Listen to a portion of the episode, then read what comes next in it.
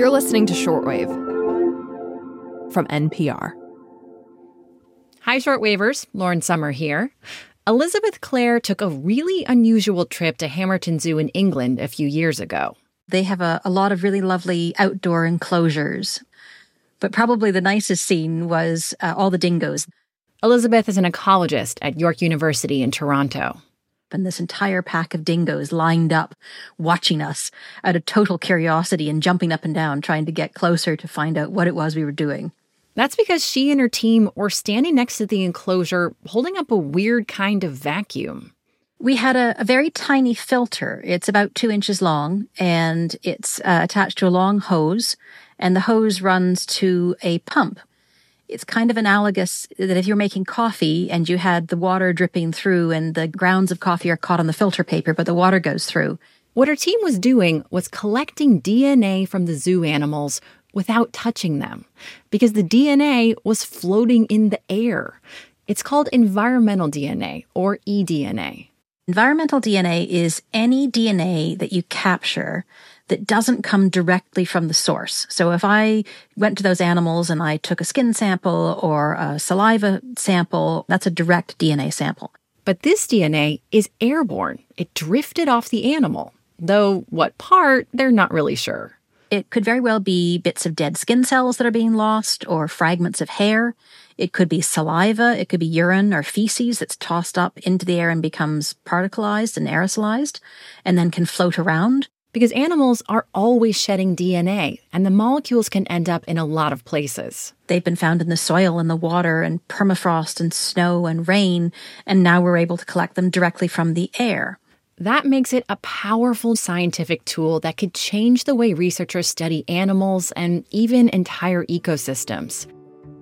Today on the show, we talk about the invisible bits of DNA floating in the air all around us and how it could help rare and endangered species around the world. I'm Lauren Sommer, and you're listening to Shortwave, the daily science podcast from NPR.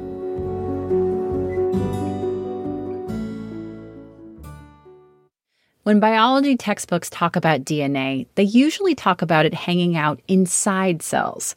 That's not the kind of DNA Elizabeth Clare studies. I talked to her about DNA that's shed by living things into the environment. So, you know, ever since the discovery of DNA, have scientists known or guessed that this eDNA could kind of just be around everywhere? Was eDNA kind of discovered at a certain point? The first report of environmental DNA, as we discuss it now, really comes from about 2003. And it was found in ice cores, in permafrost. Some of it going back tens of thousands, hundreds of thousands of years. And in fact, some of the very first studies of environmental DNA were reconstructing paleo environments, finding extinct animals. A lot of people didn't believe it was real when they actually managed to find 100,000 year old fragments of DNA floating in a bit of ice. And then it kind of carried on in that area of research for a couple of years. And then where it really became important was in water. But we've also found it almost everywhere we've looked. So people have found DNA in the footprints left in snow or in the um, water that runs off foliage. Honey has been found as a source of DNA that you can you can look at insect and plant communities from honey samples. So it really is everywhere. It's a really interesting idea to think we're all walking around in a big soup of DNA all around us. Well, exactly. And, and from a research perspective, it's this marvelous idea that there's literally information hanging in front of me. And I just figure out how I can get it, then I can use that information. But then you sort of think when I go for a walk with my dog or with my kids and I'm playing at the park and I take a deep breath and I think, what if I just breathed in? What bit of information has just entered my body? You know, the, all these, this sort of soup of everything and everybody and every organism that's been been through an environment, leaving behind this little trace. Where did your idea come from to look in the air? my university at the time um, actually offered some funding available for what they described as sort of high risk but potentially transformative or really high impact ideas. And so I pitched this idea and I said, I think I can vacuum DNA out of the sky. And I said, you know, if it's successful, the aquatic community has shown us the power of this technology. If we can do it with air, we can do on land what has now become almost universally applied in water. And so they funded the research to let us try it. And so you ran your experiment in a zoo, uh, which makes sense, right? You kind of know what's there, at least based on the map of all the animals. Um, did you find the eDNA of everything that was on that map in terms of each animal that was there? Sort of yes and sort of no. Uh, the zoo is a wonderful place to, to run the experiment on land because you have this colony of non native species and you can't mix them up with anything. If I detect tiger DNA in the British countryside, there's only one source for that DNA. It'll be the tiger in front of me. But also, one of the real big questions is how far the material could move. And so we know with absolute certainty where those animals are at the zoo. If we detect their DNA somewhere else, we can at least give a minimum estimate of how far it went. We detected about uh, half of the animals we were sort of targeting to detect. Um, we then detected a lot of things we didn't expect. We detected other zoo animals that we weren't specifically targeting because their DNA was moving towards us through the zoo. We also detected the stuff they were eating. So we detected chicken DNA amongst the pens where animals are fed mostly chicken. We detected cow and pig and horse um, and deer specific to the enclosures where that's the preferred food of the animals. And then we detected some of the native British wildlife. And that's really exciting because ultimately that's exactly what we want to be able to do. And we also excitingly found hedgehogs. And the European hedgehog is actually endangered in the UK. So being able to detect its DNA in that environment where we know they probably should exist is a really good indicator of the kind of sensitivity of this to local wildlife and things that are potentially the real targets of this, the endangered species. So it really is just a proof of concept. Were you surprised at the number of things or how far the DNA was traveling? Yes. I mean, we, we had no preconceived idea of what we might find and we were very seriously concerned we would find nothing, that it just wouldn't be viable outside. I think we were shocked at how well it worked and you you had to get a menu readout from the zoo about everything they were serving basically. Well that's where it became fun saying things to them like well have am i correct that you feed the dingoes this? And they'd go yes. And you know this uh, and, and then it becomes almost like magic. It's so exciting to be able to do those kind of things and kind of in the middle of this process, right, you learned that someone else was working on a, a, similar idea. Can you tell me what happened? Yeah, this is my favorite part of the whole story, I think. Beyond the excitement of the science, we put our paper on an open access preprint server. And it turns out, completely independently, a group of scientists in Denmark had done exactly the same thing at the Copenhagen Zoo. And they had basically found all the same things we had found.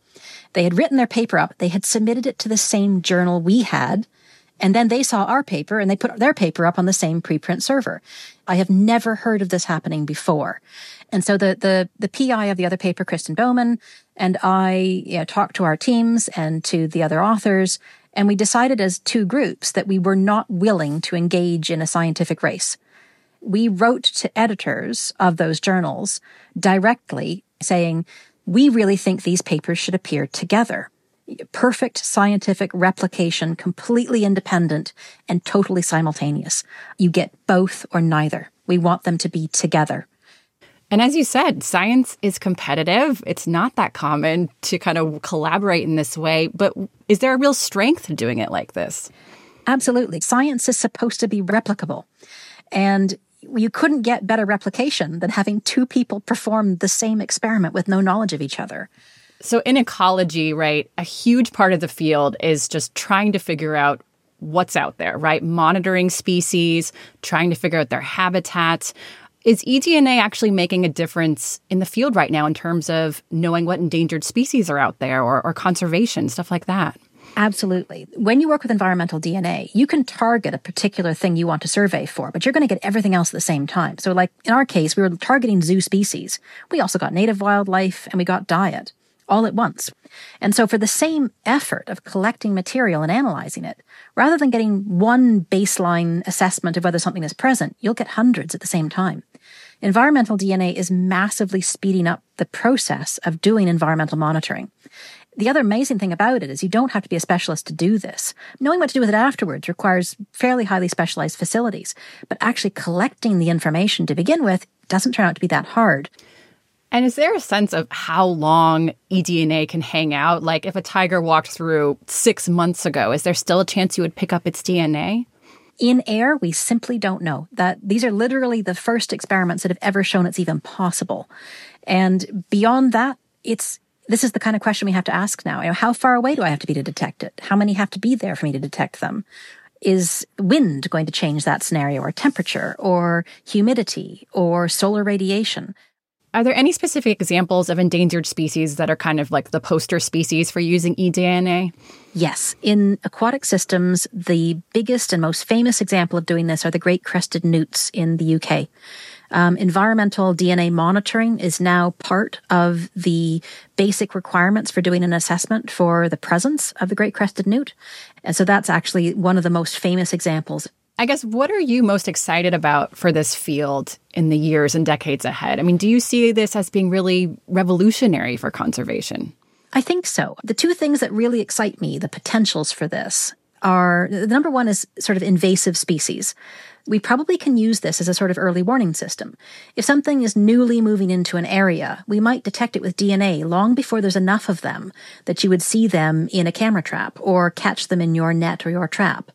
The other end of the spectrum on rare species are the endangered species or the highly, highly sensitive species that you can't get near because they're so sensitive. This is a very, very non-invasive technique, and I think it'll be really good at allowing us to assess whether something that is rare is still present in an area. You know, we know there's a biodiversity crisis out there, and so it is a really interesting idea of could we have an assessment and track it over time to really get a picture of how that's happening? Yes, and this is being done in water, and it's the kind of thing we want to replicate on land. If you're going out to survey the tiny little things that actually make ecosystems function, all the insects and all the nematodes and the, the things that do the real functions of ecosystems, most of them have never been seen and never been recorded. And DNA is one of the great levelers for this. It's a fundamental problem for all of biodiversity science that we do not have a good estimate about what lives in any ecosystem on the planet. And that's a disaster. You cannot measure if something is disappearing if you've never recorded its presence. That was Elizabeth Clare, professor at York University in Toronto.